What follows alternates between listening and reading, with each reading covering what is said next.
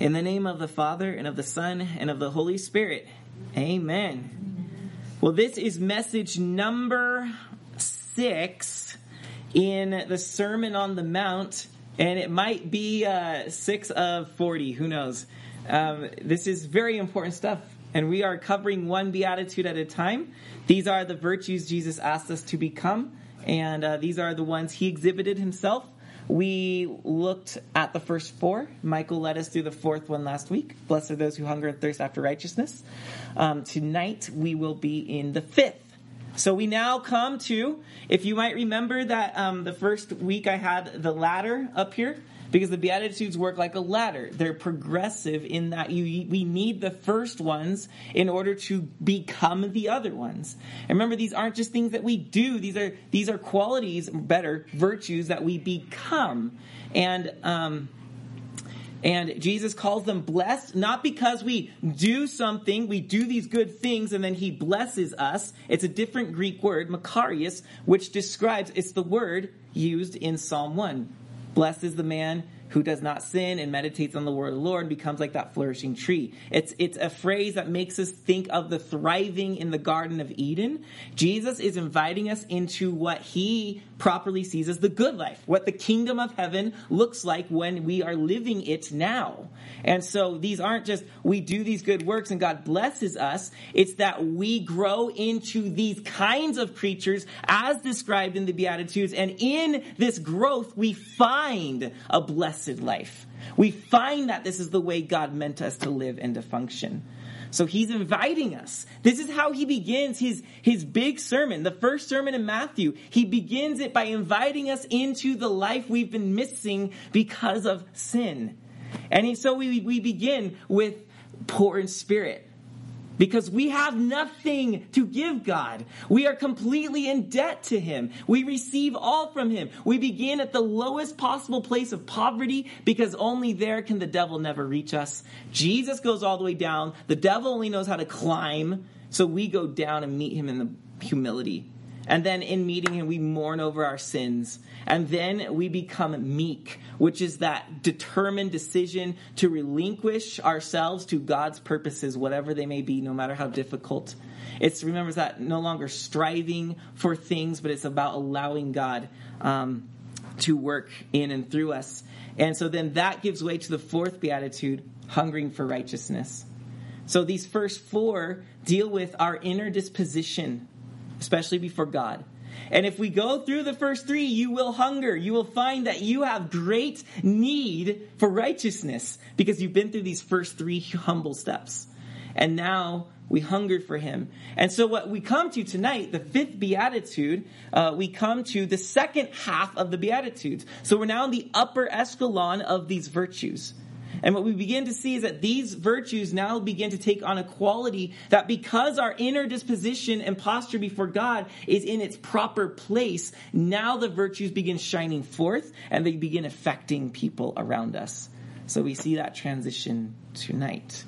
So, Matthew 5, verse 7. Blessed are the merciful, for they shall receive mercy.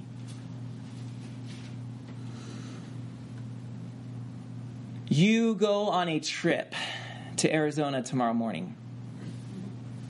I may or may not be doing that.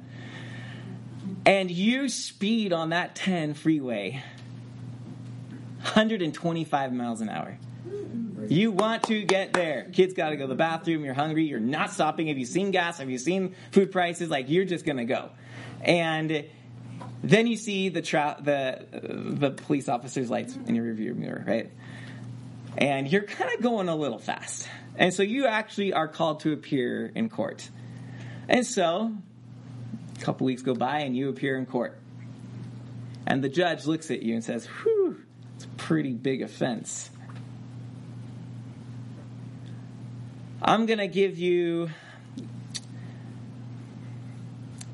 the full ticket that you deserve to pay.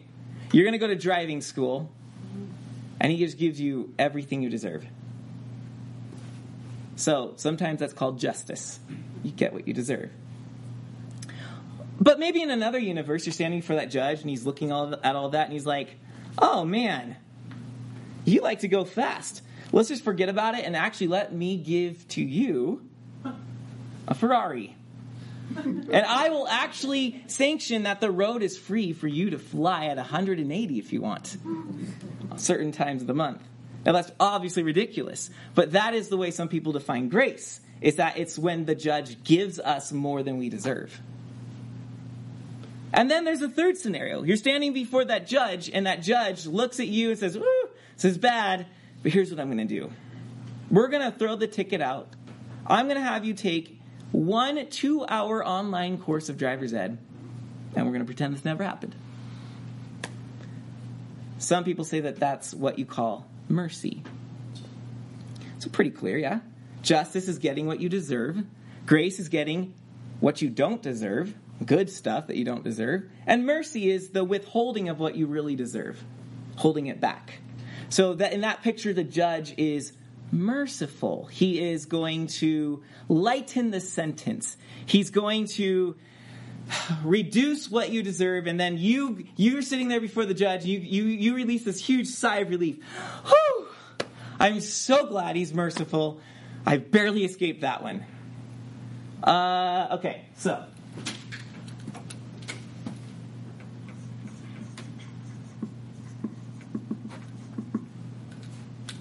I know that that's a very popular way for us to talk about grace and mercy. The only problem is, is that this is not the way they use these words in the Bible. They didn't stand before de- democratic judges like we do today. So we're in, we are imposing current thoughts of how we use words into Jesus' mouth if we think of mercy in that way. So we're going to completely start over and say no. Mercy is not a big shield defending us from the wrath of an angry judge. That's not what mercy is. And this is actually very helpful and liberating because here's what, bless you, here's what I discovered as I look at prayers in ancient prayer books. Do you know what you find over and over and over? And then you start noticing it's actually all over in the Bible. Just didn't really notice as much. Do you know what prayer you find over and over and over again? Lord, have mercy. In some traditions, they are prescribed to say, Lord have mercy 12 times after the Lord's Prayer. 12 times in a row, Lord have mercy, Lord have mercy, Lord have mercy, Lord have mercy. Two more times of that. Um, now, with the lens that I grew up with, mercy is God withholding all this judgment that I deserve, it sure makes me feel pretty cringe in prayer. Lord have mercy. Like I'm super insecure. Lord, have mercy. Every time I utter a prayer, it's like, but be merciful, Lord. Um, and sometimes we pray that here. Before we pray our intercessions, we say, Lord, have mercy. Christ, have mercy. What are we saying? Oh, Lord, remember all these people that you, you're probably going to squash, but no, we're asking that you have mercy on them. This is not at all what we're praying. So we need to revisit this beatitude. What does it mean to be merciful and to receive mercy? I want to show you guys, just for an example, what mercy actually looks like in the Bible. a very different concept. Uh, if you will, if you want to, you can hold your place if you're good. But we're going to stay in Matthew because it's really good to see the consistency of Matthew's use of mercy. Uh, chapter 9, verse 27. Chapter 9, verse 27. And as Jesus passed on from there, Two blind men followed him, crying aloud, Have mercy on us, son of David. What are they asking for? Well, I don't think that they're blind men crawling around fearful that God's going to bring a hammer down on them and they're like, There's Jesus, let's ask for mercy. No, read the context. Two blind men are saying, Have mercy on us, son of David. And when he entered the house, the blind men came to him and Jesus said to them, Do you believe that I am able to do this? They said to him, Yes, Lord. Then he touched their eyes, saying, According to your faith, be it done to you. And their eyes were opened. Lord have mercy. He didn't say, Okay, cool, come under me and I'm gonna cover I'm gonna shelter you from the blow. They said, Lord have mercy, and he said, Okay. And he opens their eyes. What were they asking for? They're asking for healing. Um, there's another instance of this in Matthew 20, verse 30. um, you can jot it down, but it's very much the exact same. It's before Jesus rides on the triumphal entry, on the donkey on the triumphal entry into Jerusalem, and they're the blind men sitting there by the roadside. And what do they cry out to him? They cry out to him, Lord, have mercy on us, son of David. What does he do? He opens their eyes. Again, healing. Okay, now you can go to Matthew 15, verse 22, see a slightly different context. Matthew 15, 22, the enigmatic passage of the Canaanite woman, or the Syrophoenician in some translations. Um, she's from Canaan, so that's why, yeah, she's an outsider. And so we see in Matthew 15, 21, Jesus went away from there, the, the, the domain of Israel, and withdrew to the district of Tyre and Sidon. And behold, a Canaanite woman from that region came out and was crying, Have mercy on me, Lord, son of David. Well, what's she asking for? My daughter is severely oppressed by a demon. Now, as the story goes on, Jesus then assures her, Okay, I have done what you've asked. There's no more demon in your child. So, what did have mercy mean? She was asking, Heal my daughter free her from this demonic oppression. Uh, and then Matthew 17, verse 15. Well, we'll start in verse 14. 17, 14. Jesus comes down from the mount where he was transfigured before his disciples. And it says, When they came to the crowd, a man came up to him and, and kneeling before him said, Lord, have mercy on my son. Why? Because the plague is about to come and destroy him, and you need to block him from the wrath of God. No. Have mercy on my son, for he is an epileptic, and he suffers terribly. For he falls into the fire and often into the water. And I brought him to your disciples, and they could not heal him. Um, and we know uh, from uh, there we go, in verse 18. And Jesus rebuked the demon, and it came out of him, and the boy was healed instantly. So again, another example, like the Canaanite woman, of, of, uh, of, a demon situation. And the father, the intercessor for this person of need, is asking for mercy. And the, the plea for mercy is help this person in their need. So sometimes, like the blind man, asking God for mercy is to come and help my need. And then sometimes in the other two instances, it's praying on behalf of another, help their need. Mercy is shorthand for Lord, see the misery, see the problem, see the need, and come and alleviate it. Come and heal it. That's how we see mercy used in the Bible. So, oh, here it is. Here's how I think of it. If Addie was here, he'd say, That's a heart. He loves hearts. He draws little hearts on everything he draws. So cute.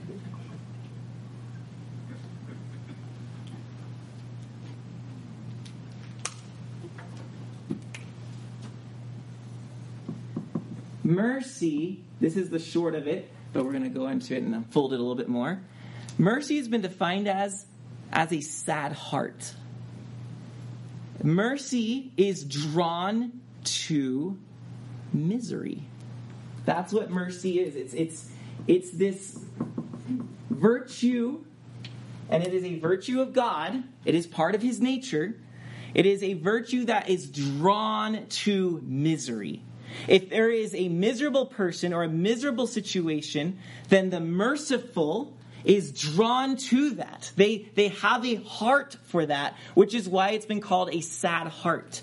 Here's, here's the quote. It's from a, a missionary in the 5th century who went to France and converted a bunch of the French in the nation of France. Of course, it wasn't called France then. It's called Lyons or something. But anyways, uh, it's, it's St. Remigius, and he said this. He said, The merciful is he who has a sad heart. He counts others' misery as his own. Why does he have a sad heart? He counts the misery of others as his own and is sad at their grief as at his own. I feel your grief, and your grief is my grief. That's what he means by mercy is a sad heart. And I say mercy is drawn to misery. Um, so that's the big idea, okay? I want to show you now four ways that we see mercy used, and this is actually very surprising. It says a huge word, by the way, in ancient Christianity. We kind of, I think, because we kind of lost the vision for mercy, and it's more like makes us cringe. We don't love this word like it is in the Bible. Um, it's an amazing and astonishing word. So here's how we're going to do this. We're, I'm going to unfold the way mercy is used some more throughout Matthew, um, and then uh, and then just in our big theological system, like where do we see mercy in action in Jesus? So here's what we're going to do. So go to Matthew chapter six, was you know right there by the Beatitude. Matthew six verse two. Matthew six verse two. Uh, I'm not ready yet. Okay. Actually, will somebody just read it for me? Two through four. Two through four, nice and loud. Therefore, when thou dost thine alms, do not sound a trumpet before thee, as the hypocrites do in the synagogues and in the streets, that they may have glory of men. Verily I say to you, they have their reward. But when thou dost alms, let not thy left hand know what thy right hand doeth, that thine alms may be in secret, and thy Father which seeth in secret himself shall reward thee openly. Okay, we miss this because we don't have the Greek language in front of us. But if you did, you would notice that in verse 2, and we read the whole thing because it gives us the whole picture, verse 2 has the word mercy in it. Thus, when you give to the needy, it's a phrase represented by a Greek word. And elos, it's E L O S, it's the Greek word for mercy. It is within the word for giving to the needy. So, uh, as actually appropriately Emily read from the King James, I was going to say that's almsgiving is an old word for giving to the needy, and that was right in what she read.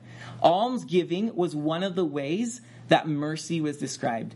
How can you be drawn to misery? What happens when you're drawn to misery? You try to heal it. You try to alleviate it with all the means that you have. And so one of the very common ways through the history of the world, especially when the church was birthed, was what we saw instantly, a people who didn't count their stuff their own, but were willing to give it to alleviate the misery of the people around them.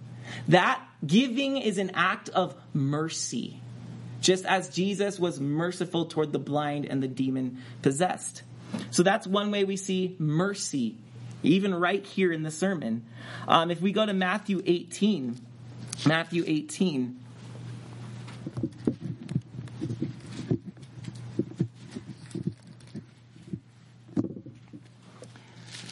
Verse 21, it's a well, it's a it's a story I'm sure you're familiar with. Uh, Matthew 18, verse 21. Peter came to Jesus and said, Lord, how often will my brother sin against me and I forgive him? I have no special revelation there. The word mercy is not in the word forgive. But watch.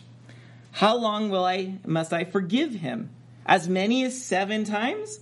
And Jesus said to him, I do not say to you 7 times, but 70 times 7. A lot. Then he tells this parable in verse 23 about, and to just consolidate it briefly, the, the servant of a Lord who fell into debt and he could not pay it and he's supposed to be thrown into prison. He says, But uh, give me time. And uh, this, the, the, the Lord just forgives him his debt. Okay, so that's the cool thing. Like we see the Lord just forgiving the servant's debt. But then the servant goes out, somebody else owes him money, and he does not forgive his debt, and he throws this guy into prison.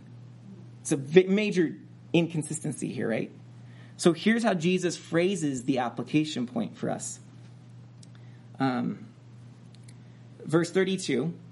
So then his master summoned him and said to him, You wicked servant, I forgave you all that debt because you pleaded with me. And should not you have had mercy on your fellow servant as I had mercy on you? And in anger, his master delivered him to the jailers until he could pay all his debt. So then Jesus says, So also my heavenly Father will do to every one of you if you do not forgive your brother from your heart. What's connected here? Put the dots together. Jesus has said, forgiving our brother is showing mercy to our brother. He calls it mercy in the story, and then he says, So you also must show mercy by forgiving your brother. So, mercy is also. I do this in class too. I never know where I put my pen. Okay, there it is. It's forgiveness. Okay. And that brings us to, it's in the back pocket, don't forget. Um, that brings us to now. So those are two ways we see in Matthew. We've uh, we've seen we see almsgiving, we see forgiving.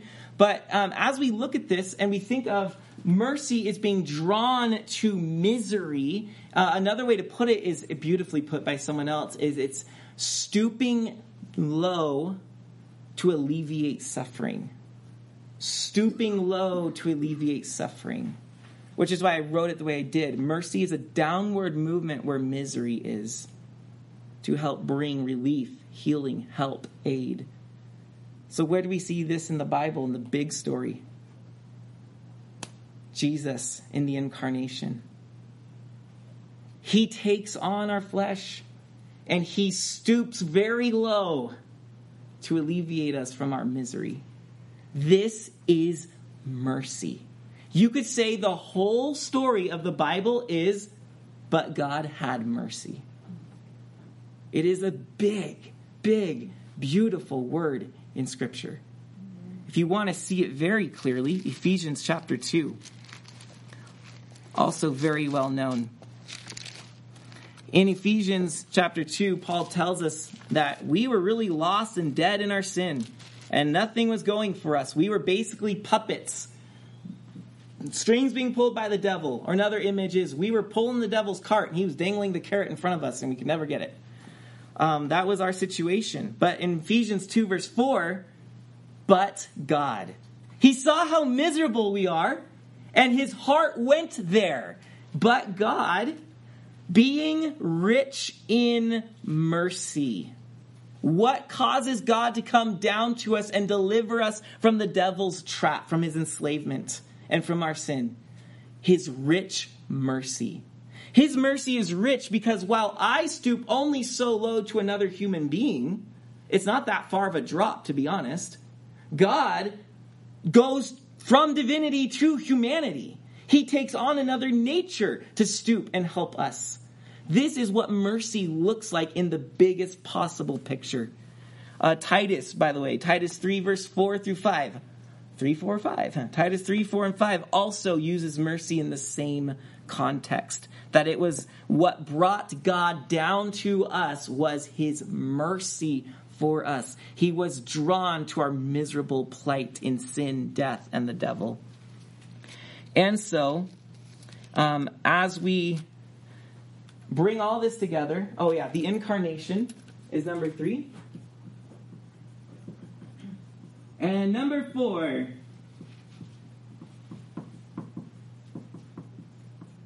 I would say the simplest, and we've already looked at it mercy is healing.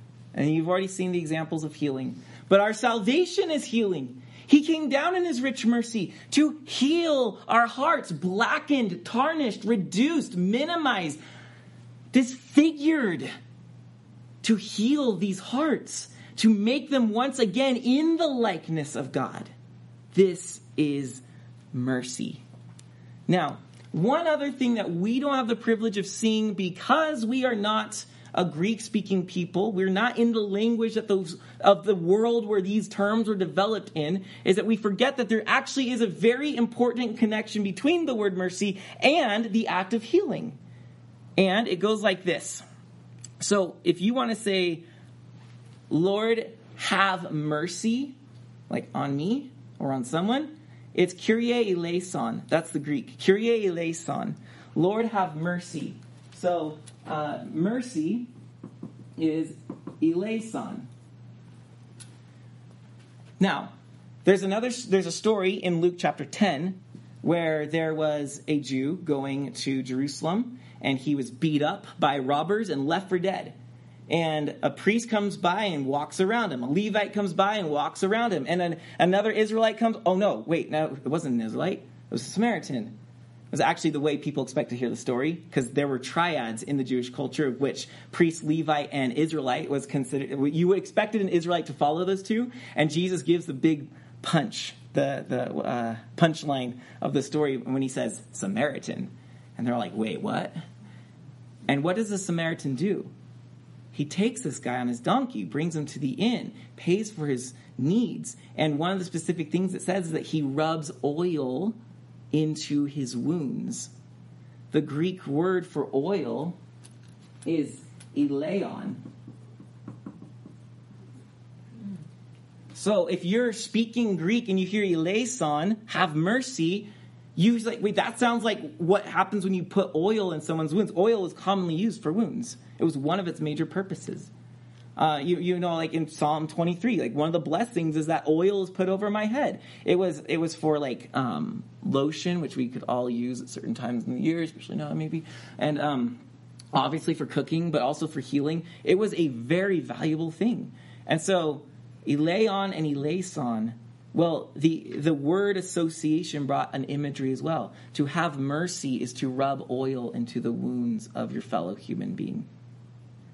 And so when we pray for mercy, this is what God does. We're asking Him to come and bring His healing where we need it. When we give mercy, we are going to someone's wounds and we're rubbing oil where they need healing. That is what mercy looks like in the Bible. So, Jesus tells us to be merciful, for we shall receive mercy. I think that this is one of the phrases, along with forgive others if you want to be forgiven. Notice the, the structure of the commands are very similar.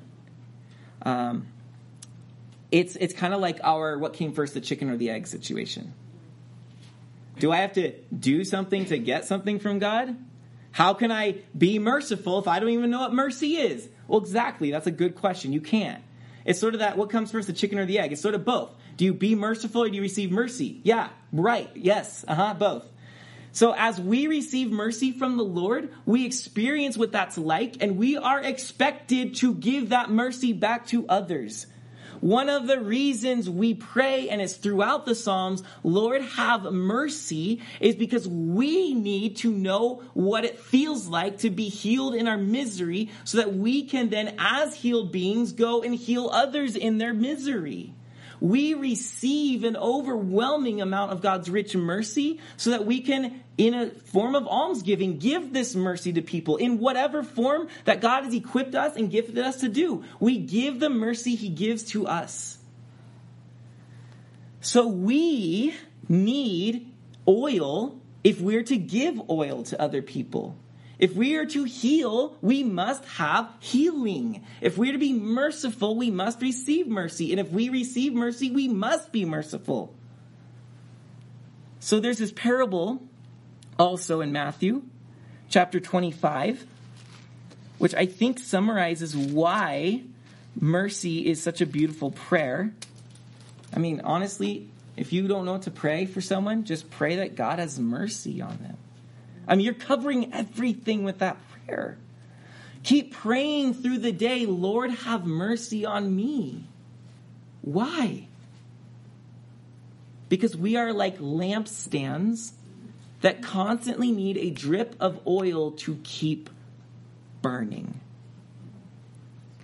Remember in the tabernacle and the temple, um, we are told that the priests were to every evening and every morning go in and trim the lanterns which didn't just mean take the wick and like cut it just right. That's not what that meant. It meant make sure that the lanterns had in their basins enough oil to keep the flame going all the way till sunrise. And then at sunrise, make sure the basin had enough oil to keep the flames lit until sundown. And at sundown, check, you get it? You keep the flame going by constantly replenishing the supply of oil.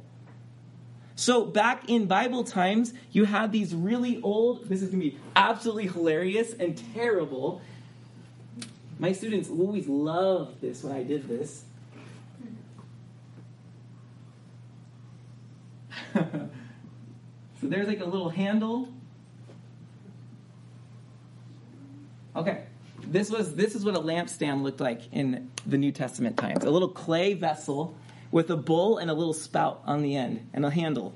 And and the bowl was for carrying oil. And coming out of the spout was like a little a little wick, a little piece of flax or something, and it would burn because it would absorb the oil and it would keep burning. Now what would happen though is if you didn't keep checking your lampstand, it could run out of oil and the flame would go out. So what you had to do is you had to continually replenish the lampstand with oil, or the lamp itself with oil, or it would stop burning. I actually want to do this. I want to buy one of these, and you can buy these because I've been told through a book that if you do this practice, you will understand the need for mercy, is because you will understand how much work these take to keep burning. The, the constant attention to make sure the oil supply is still there. So, with that in mind, we see Matthew 25, um, verse 1. Then the kingdom of heaven will be like ten virgins who take their lamps and went to meet the bridegroom. And you know how this goes. Five of them were foolish and five were wise. Because they all fall asleep. But the wise ones had extra oil so that they could keep the lamp going. And the foolish ones had to go to the market and buy oil. What is this saying? If we if we take the connection of oil and mercy, we see that the foolish virgins had no mercy the wise ones were supplied with mercy. And so when the bridegroom comes, they were ready. And um, the ones that had to go buy oil come back. He says, Truly I say to you, I do not know you, in verse 12. Verse 13, Watch therefore, for you know neither the day nor the hour. What does watch therefore mean in this context?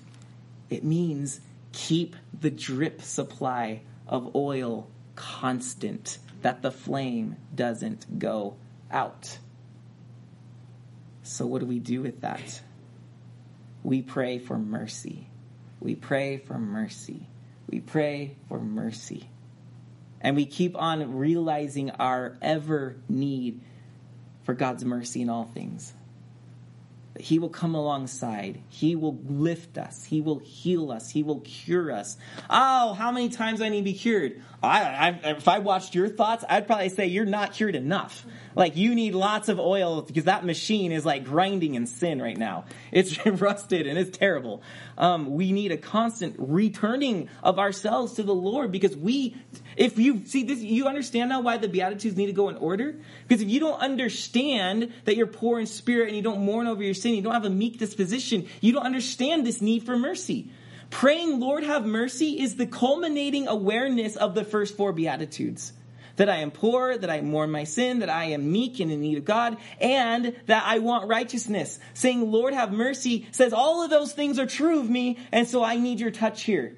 I need more oil. And every time we pray, it's like another drop of the Spirit's mercy coming into our hearts and keeping our flame alive.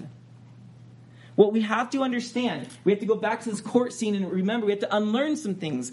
That sin is not an infra well, it is an infraction against God's laws, but it's not primarily dealt with in the Bible as an infraction. Oh, you bad dude, you broke the commandment. And so God's like, I, I see that, but I'll have mercy. Sin is not primarily an infraction against God's word. It is an infection of disease, of the devil's will, of our disfiguring ourselves from the likeness and image of God which he created us to be. It is a it is a infection and why we're called to the blessed life because we're way out of Eden. Sin is an infection before it's an infraction. And we therefore need mercy if we see our sin for what it's actually doing, not how it's hindered this like judgment relationship, but what it's doing to me and, and what God is calling me to be and live as. This is what sin's doing. It's ruining this union and this beauty that I have with Christ. And so we continually pray for the drips of the oil of mercy to keep on keeping us healed. And so therefore, you now, brothers and sisters, have absolutely no reason to say, I don't know what to pray for someone. You have every single name in here, and get it if you don't. And you pray that God has mercy on them every day. What would happen if we kept pleading with the Lord for mercy? God, come to us and bring your life. Come to us and heal the wickedness of our hearts. We keep praying this. Have mercy on our church. Have mercy on our community. Have mercy on William.